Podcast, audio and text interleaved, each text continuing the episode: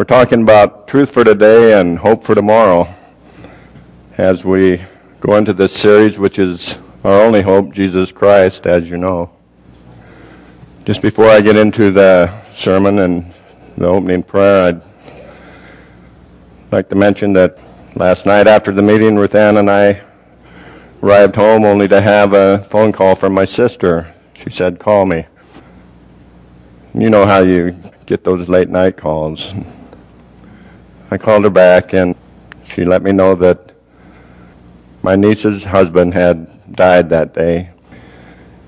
He was 44 years old. He was a good man. I had the opportunity of giving my niece away at the wedding. So it's unexpected when these things happen, and we'll just be praying for Dan Calcaterra, Michelle, and Natalie. Natalie, his little girl was there when he uh, went to sleep. As you can see, the title of the message today is Sleeping Through the Sirens. Many of you know I was a police officer for 22 years or so. I spent almost a third of my life during that time in a squad car. We had many occasions to turn our sirens on. Sirens were a warning to people ahead that there was danger. It was also a comfort to someone who may have been in an accident or someone who was uh, being assaulted that we were almost there. It was also a warning to the perpetrator or suspect, as we call them, that their time had run out. So how appropriate sleeping through the sirens. You know, it's hard to be prepared for something when we don't know what's coming, isn't it? And as we get into the message, let's just bow our heads for another short prayer. Oh, Father, we've heard about the signs and the times. We've all wanted to know just when is the end. And I just pray that your Spirit will hover over us here today as this message goes forth. May we see by the end of this sermon that we're almost at the midnight hour. Come and speak through me then, Heavenly Father, and thank you for this opportunity as you have prepared this message through me. In Jesus' name, amen. As mentioned, it's hard to be prepared for something when you don't know it's coming. Would you agree with me? September 11th, 2001. World Trade Center towers. People went to work on that day as usual. But had they known what was coming, do you think they would have gone to work? Absolutely not. Suppose you're getting ready to walk across the field. Just as you get ready to step into that field, someone yells to you, the field has a thousand hidden landmines in it. Would you go there? Wouldn't you be grateful for the warning? Did you know that Roman emperors used to use food tasters? Now here's a job for the unemployed. They had to eat a little of the food prepared for the emperor, drink a little bit of his liquid. If they ate the food and drank the liquid without getting sick or dying, then the emperor would eat his meal. Maybe you don't want to apply for that position. If you think about drinking something and scientists test it first, and he tells you it's filled with poison, wouldn't you be glad you learned that in time? Sure you would. Most bad things in life do give us warnings in advance. Some warning signs might tell us we could be headed for a heart attack or a stroke. There are plenty of warnings when hurricanes and typhoons and other things are on the way. Here's a question. Is it safe to say that some people foolishly ignore those warnings, even when they know what's coming? Imagine, though, if the biggest event ever to happen in the history of this world was about to take place, and no one knew it was coming. Well, friends, that just isn't going to happen, because the biggest event in the history of the world will be here sooner than we can imagine. And this event is the return of Jesus Christ to this world. It doesn't have to be a surprise because Jesus himself has given us signs to watch for. If we do not sleep through the sirens, the signs will tell us exactly what to watch for. They will even tell us when his return is near. Jesus mentioned in John 14:1, "Let not your heart be troubled. I will come again." Jesus then looked out over the valley there towards the temple, and he pointed to the temple which was the pride of Israel. Jesus prophesied in Luke 19:44 that when Rome's armies attacked, they will not leave in you one stone upon another. Now his disciples wondered about this. They thought he must be talking about the destruction of the world or the end of the world with the destruction of the temple. They just couldn't fathom the temple, their beloved temple, being destroyed. However, Jesus was actually talking about the destruction as an event to take place in AD 70. We know that occurred. Then the disciples asked Jesus in Matthew 24, verse 3, Tell us, when will these things be, and what will be the sign of your coming and the end of the age? Like the disciples back then, like us today, we want to know the signs of Jesus' return. Jesus told them they will see signs occurring. The signs will increase in magnitude and frequency, and the signs would actually be on a universal scale. So what are those signs? Today, as we walk through this message, we're going to look at 15 of the major signs that Jesus predicted. Number one, false Christs and false prophets. Matthew 24, verses 5, 11, and 24 warns us false Christs and false prophets will arise. And did you know that right now in Africa, in Nigeria, there is a man there calling himself Jesus of Oyingbo. This Jesus of Oyingbo actually has 12 disciples. He also claims to have been resurrected from the dead. Ghana has uh, Jesus of Jewulo, who also claimed he was resurrected from the dead, and he also has 12 disciples with him. Kenya has the Jesus of Nairobi with the same claims as the others, and there's many more. Jesus said that before his return there would be an explosion in psychic phenomena and the occult.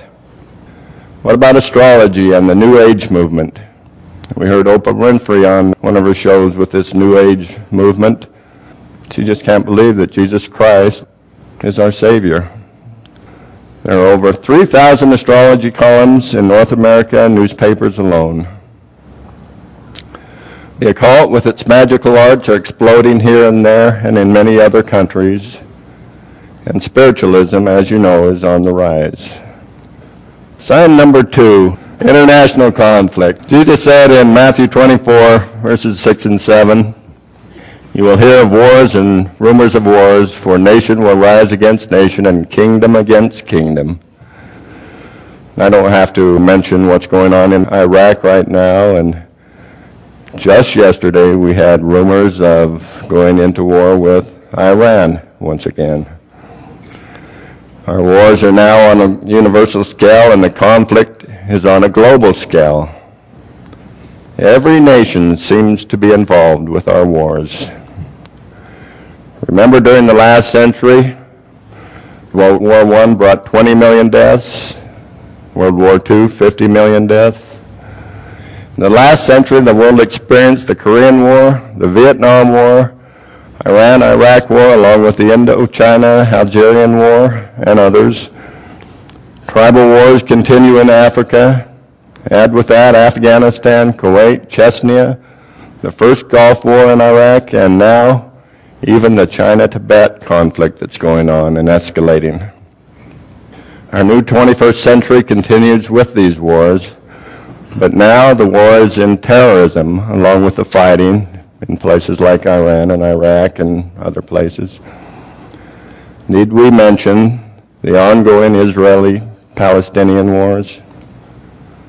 So to review, Jesus predicted false Christs and false prophets. The occult, along with the spiritualism and the New Age movement of creation instead of the Creator. Explosions of wars with conflict and strife.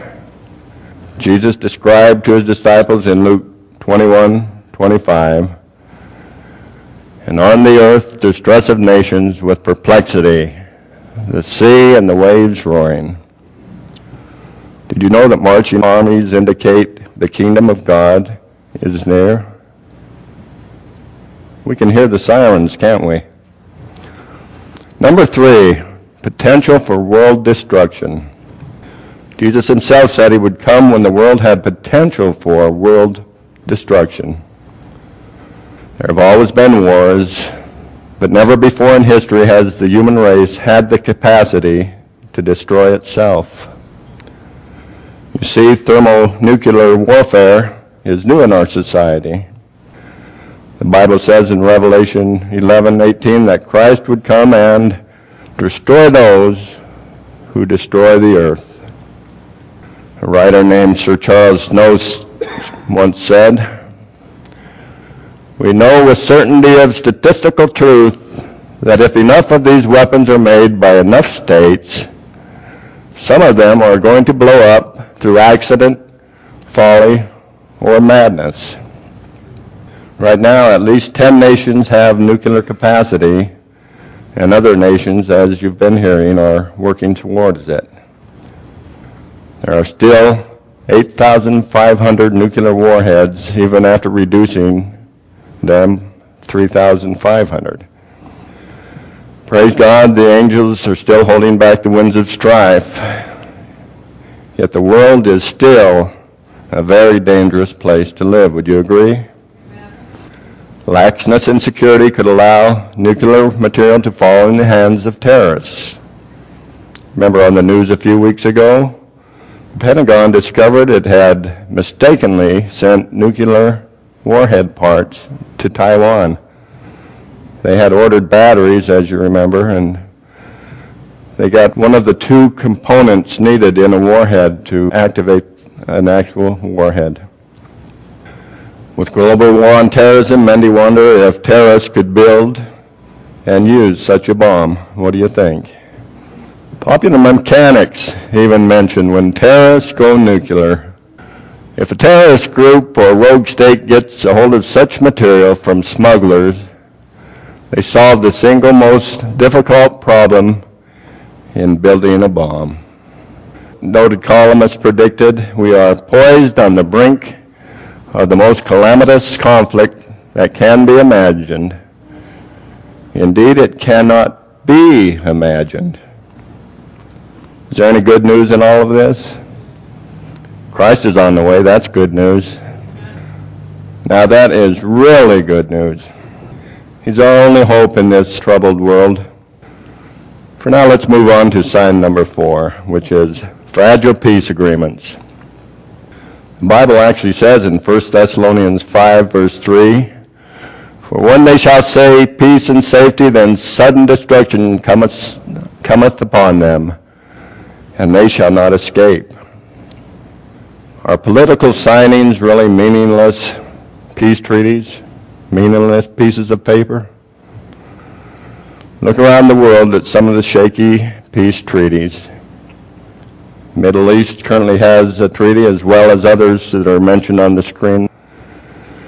And even though the treaty is in place between Israel and Palestine, the fighting goes on. We could talk a lot about this, but let's move on to sign number five famines. Jesus said in Matthew 24, verse 7, there will be famines, pestilence, earthquakes in various places. Most people in developed countries get adequate food each day, like we do here in the United States. But for millions in many parts of the world, they're starving. It's actually sad but true. Many go hungry even here in America. According to the United Nations Environmental Studies, 3 billion acres of productive land has been damaged by human activity since 1945. You see, technology and industrialization are destroying this world. Look at the rainforest alone. Other nations in Africa, the World Watch Institute says the entire world is living hand to mouth, trying to make it from one harvest to the next. On the news Thursday, we were told there is a global food crisis. Wheat has now gone up around the world 80%. I know that to be true. Ruth Ann and I uh, have been buying wheat berries for the bread we make. One year ago, it was $13 for a 50 pound bag. Then it went up to $19, and we bought some last week, and it was $30. We called them up later and said, Why are these prices raising so much? And they said, Just be glad you got it last week because it's now $40. And look at the other groceries. I hate to go shopping. I don't see how most people make it. Let's look at other statistics around the world. Approximately 57 million people die each year because of famine. This amounts to 56,000 people every day. Of the world's population, 60% are malnourished and 20% are starving. There are problems with the growing population right now. Many countries, as you know, can't feed the multitudes now. But the problem gets worse. By 2050, the Earth population will be 9.5 billion instead of 6 billion. If the world were to go on by 2120, the population will have doubled to 12 billion. We can't feed the world now. Let's look at number six, pestilences. Jesus told us this would be one of the signs in Matthew 24, verse 7. There will be famines and pestilences in many places. Did you ever wonder what a pestilence was? The original word for pestilence in the New Testament language, Greek, means plague or disease. So in Matthew 24, it could actually read famines and strange diseases. Before the end of time, we're to expect these strange diseases. Let's just consider some of the facts about AIDS, for example. Did you know that there are 40 million people right now living with the AIDS HIV infection? 5 million people acquired the HIV in 2003 alone, with 3 million people dying of AIDS that very year. So far in the United States, there are 900,000 cases of AIDS with 500,000 deaths. 25 million people have died from AIDS worldwide since 1981. That same plague even hits harder in Africa. One out of 11 people in Ethiopia have AIDS. Over 2.3 million per year in Africa that come to death because of AIDS. And it's sad that young people under 25 years old account for half of the HIV infections worldwide. AIDS is not the only pestilence on earth. There's the SARS, mad cow disease, hantavirus, bird flu, and the Ebola virus. Sadly, this list goes on, such as antibiotic resistant venereal disease now antibiotic resistant smallpox, even, and antibiotic resistant hepatitis. Let's talk just a minute about mad cow while we're on this subject.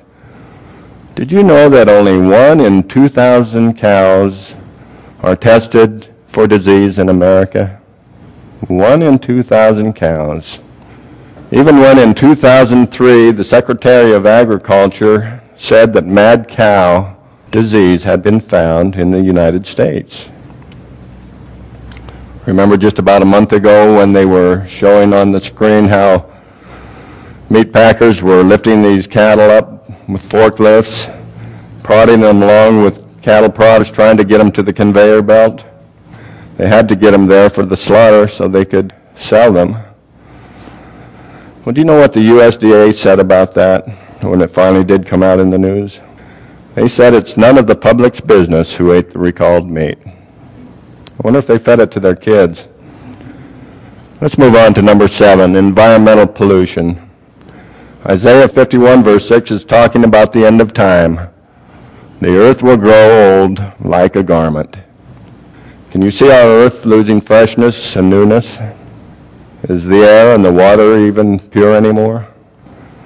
Recently, 1,067 scientists signed a global warning to all humanity.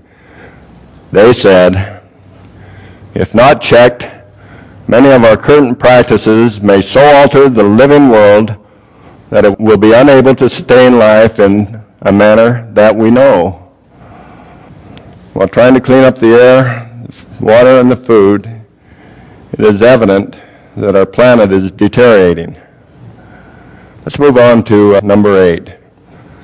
Jesus said in Matthew 24, verse 7, there will be famines, pestilence, and earthquakes. Now, we've heard about earthquakes forever, haven't we? Every year now, we have 6,000 major earthquakes in the world. A major earthquake, from what I gather, is over 7.0. There have been a total of over 1,434,500 earthquakes just since 1990 alone. In the last 90 years, we have had 1.5 million fatalities from these earthquakes. Earthquakes are the most devastating calamities a person can experience. February the 4th, 1976, Guatemala City. People were awakened at 3:40 in the morning by the sound of an approaching train. The Richter scale held at 7.5 for 40 seconds. The entire town was flattened and 30,000 people died. Later that same year, around the world, there was earthquakes in China with thousands of people dying, and other places as mentioned. And now each year, tens of thousands are killed by earthquakes alone. And yet the earthquakes increase every year. You remember the Indian Ocean earthquake in 2004 that caused a tsunami that killed 250,000 people. Now, isn't it sad that there were no warning systems in the Indian Ocean? Even though there was up to a three hour delay from the time the water actually came back in. But did you know that Many people recognized the signs and they fled to safety. When the Bible says there will be earthquakes, it is another sign that our Lord is about to return. Number nine will be natural disasters. Jesus taught there would be an increase in all kinds of natural disasters. Have you seen the news lately? Jesus prophesied in Luke 21, verses 11 and 25 there will be earthquakes, famines, pestilences, and there will be fearful sights and great signs from heaven. And upon the earth distress of nations with perplexity, and the sea and the waves roaring. An increase in other natural disasters would undoubtedly include tornadoes and hurricanes. I mentioned that I've updated my sermon from day to day because it seems every time you turn the news on. Just Thursday, Tornadoes hit again in Texas and Arkansas just this last Thursday, caused deaths and damage. In 1993, weather damage in the U.S. set new records of a total of 1,297 tornadoes. Yet in 2007 alone, there were 1,092 tornadoes. And how about Hurricane Katrina? Listed as the worst on record. They updated their damage estimate in 2005 at $127 billion worth of damage. And yet nothing seems to be being repaired right now.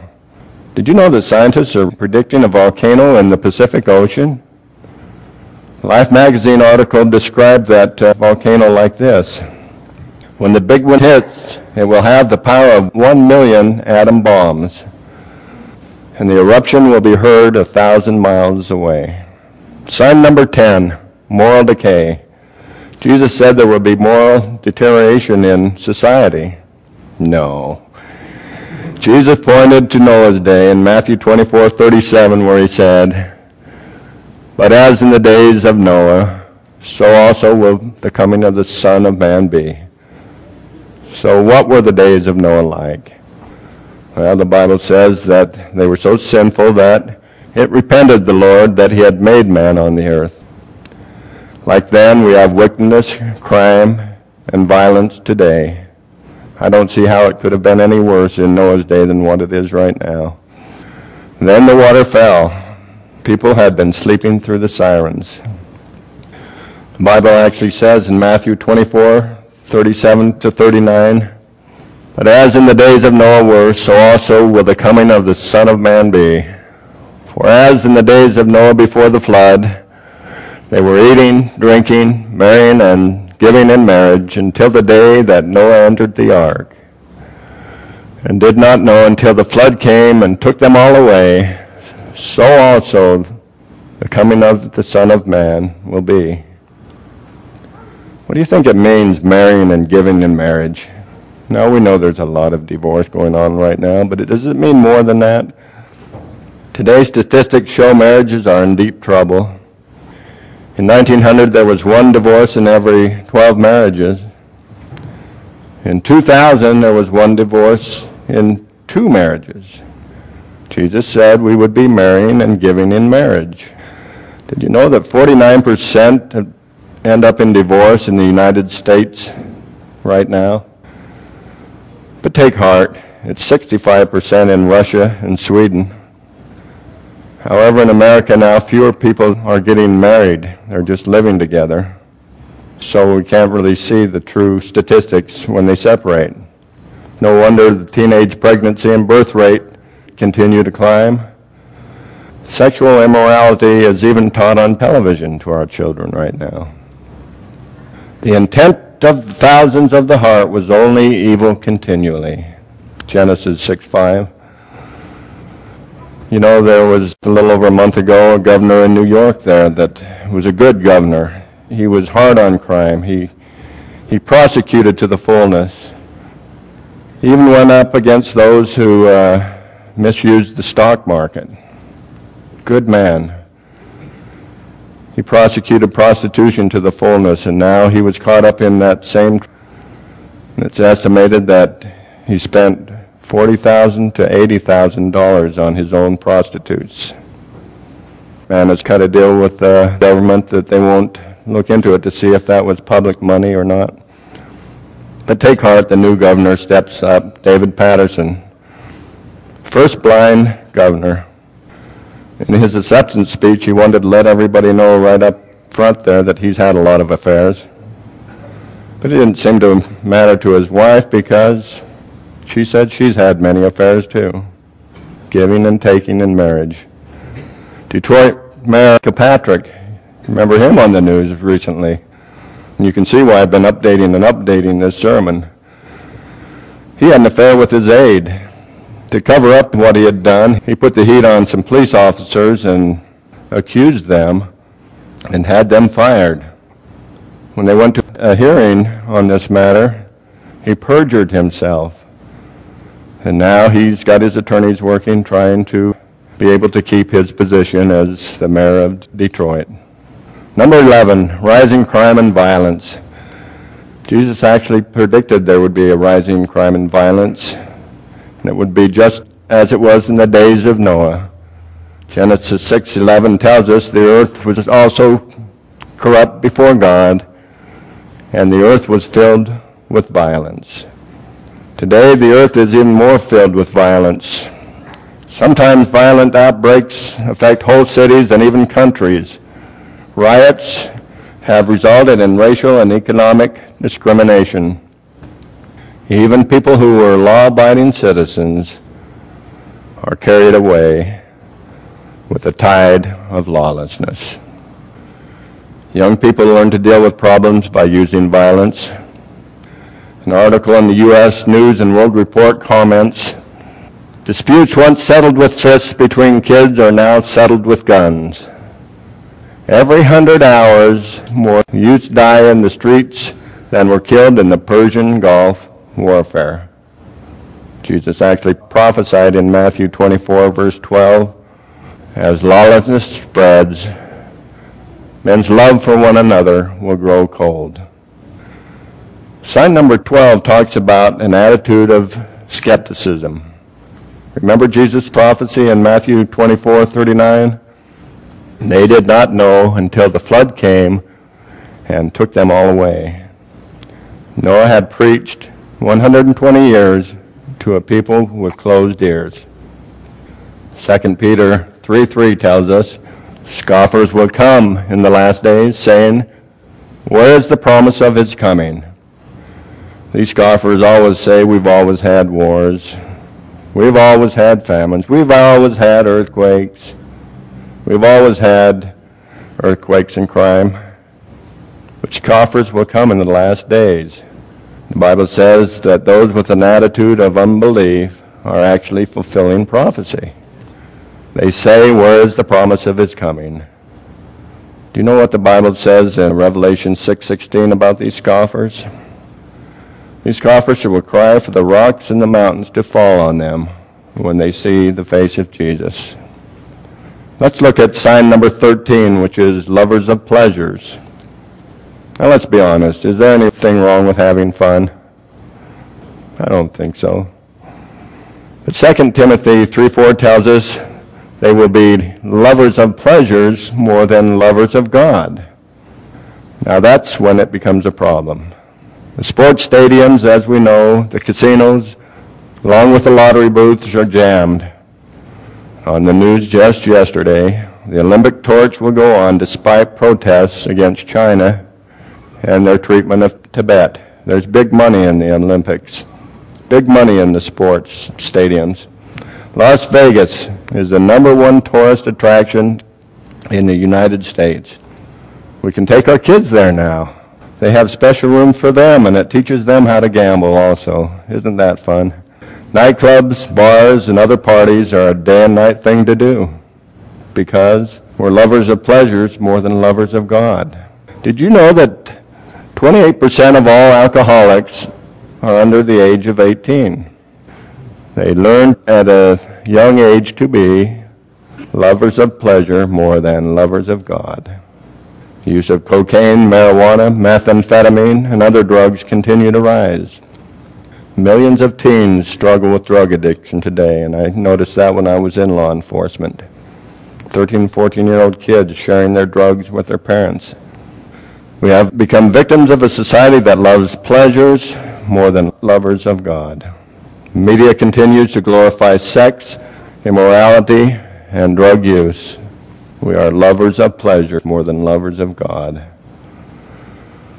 Bible prophecies are being fulfilled before our very eyes. And let's look at number 14, which tells us about economic uncertainty. Anybody been to the grocery store lately? How'd it make you feel? How about gasoline? This is in the news almost daily. And what can we do about it? Nothing. Jesus said this would happen before his coming. Through the prophet James there, he mentioned in James 5, 1 to 5, and he gives this warning. Now listen, you rich people, weep and wail because of the miseries that is coming upon you.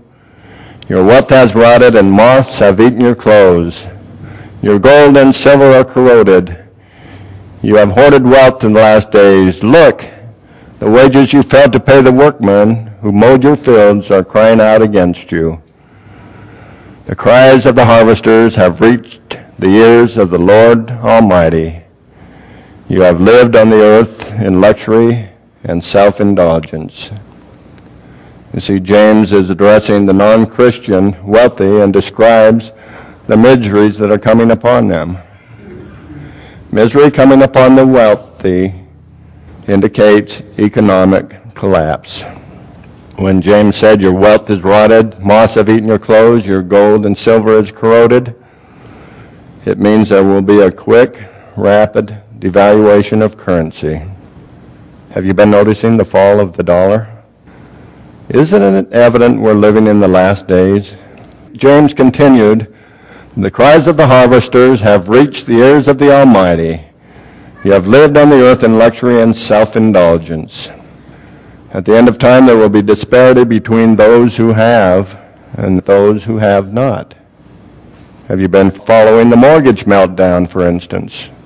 Our economy is melting down even though the Federal Reserve has poured $237 billion dollars into these financial institutions.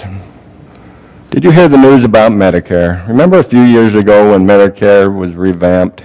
It was supposed to be solvent forever.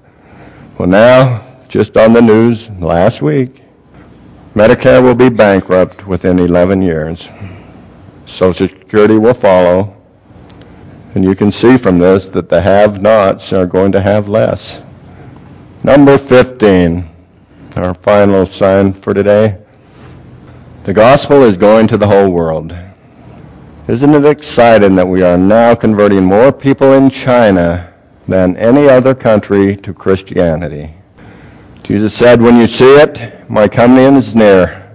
Read Matthew 24, 14 with me.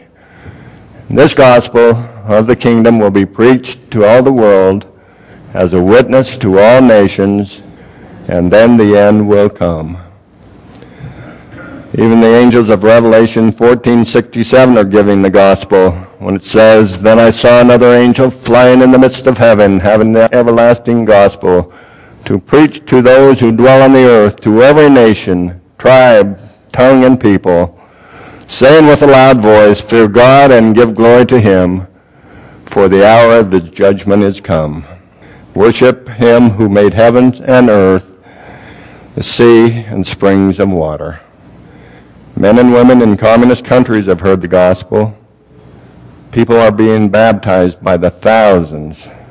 As mentioned, China has tens of thousands baptized each year. Doors are being opened for the gospel. Amen?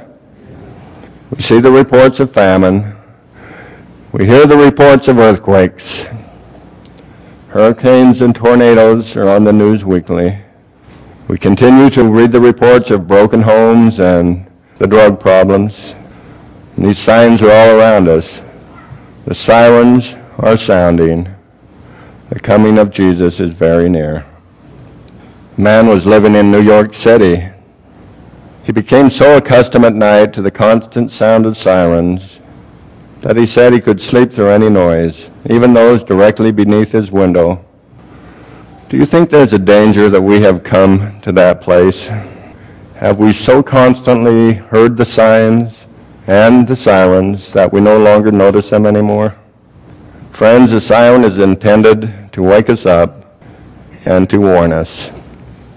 To warn us of what? Jesus coming very soon. His coming is near.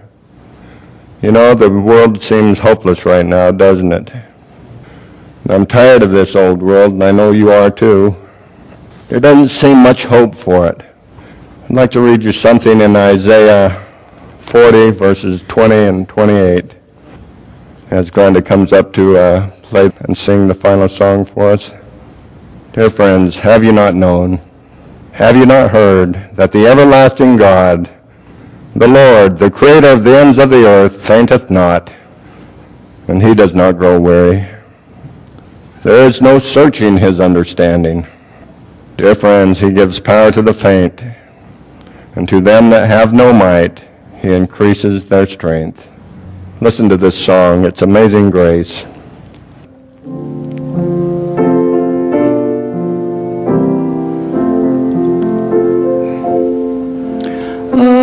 Amazing grace, how sweet the sound that saved a wretch like me.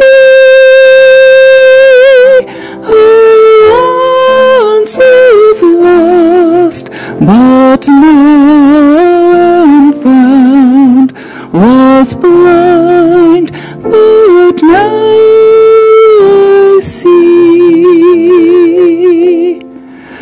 'Twas grace that taught my heart to fear, and grace my fears relieved. How precious did that grace appear.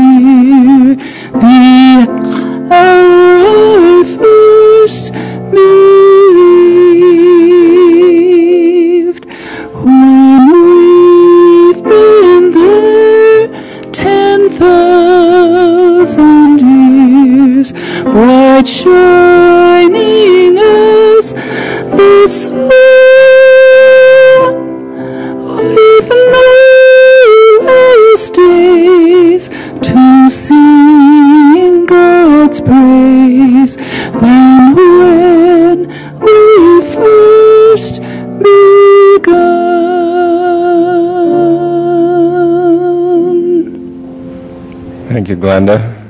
Just a moment, I'm going to have the prayer, and then after the prayer, the pastor will have some final remarks. If you haven't given your heart to God yet, now's the time. We'd mentioned the midnight hour is almost here, and some people say, I'll wait till the 11th hour.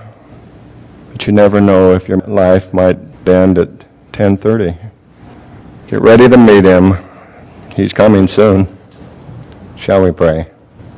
Well, Heavenly Father, I pray for Michelle and for my sister and, and for the families of Dan Calcaterra, who died just yesterday at the age of 44. And we give praise to you because he knew that he was going to heaven. He was right with you. And we know that, as the Bible says, that dead in Christ will rise and then we which are alive will and remain will be caught up to meet them in the air. It's going to be exciting to see those who have fallen asleep. But for now, give us courage, give us strength, and come with us as we inch closer to that final day. Help us to always be listening to the sirens and watching for those signs in Jesus' name. Amen.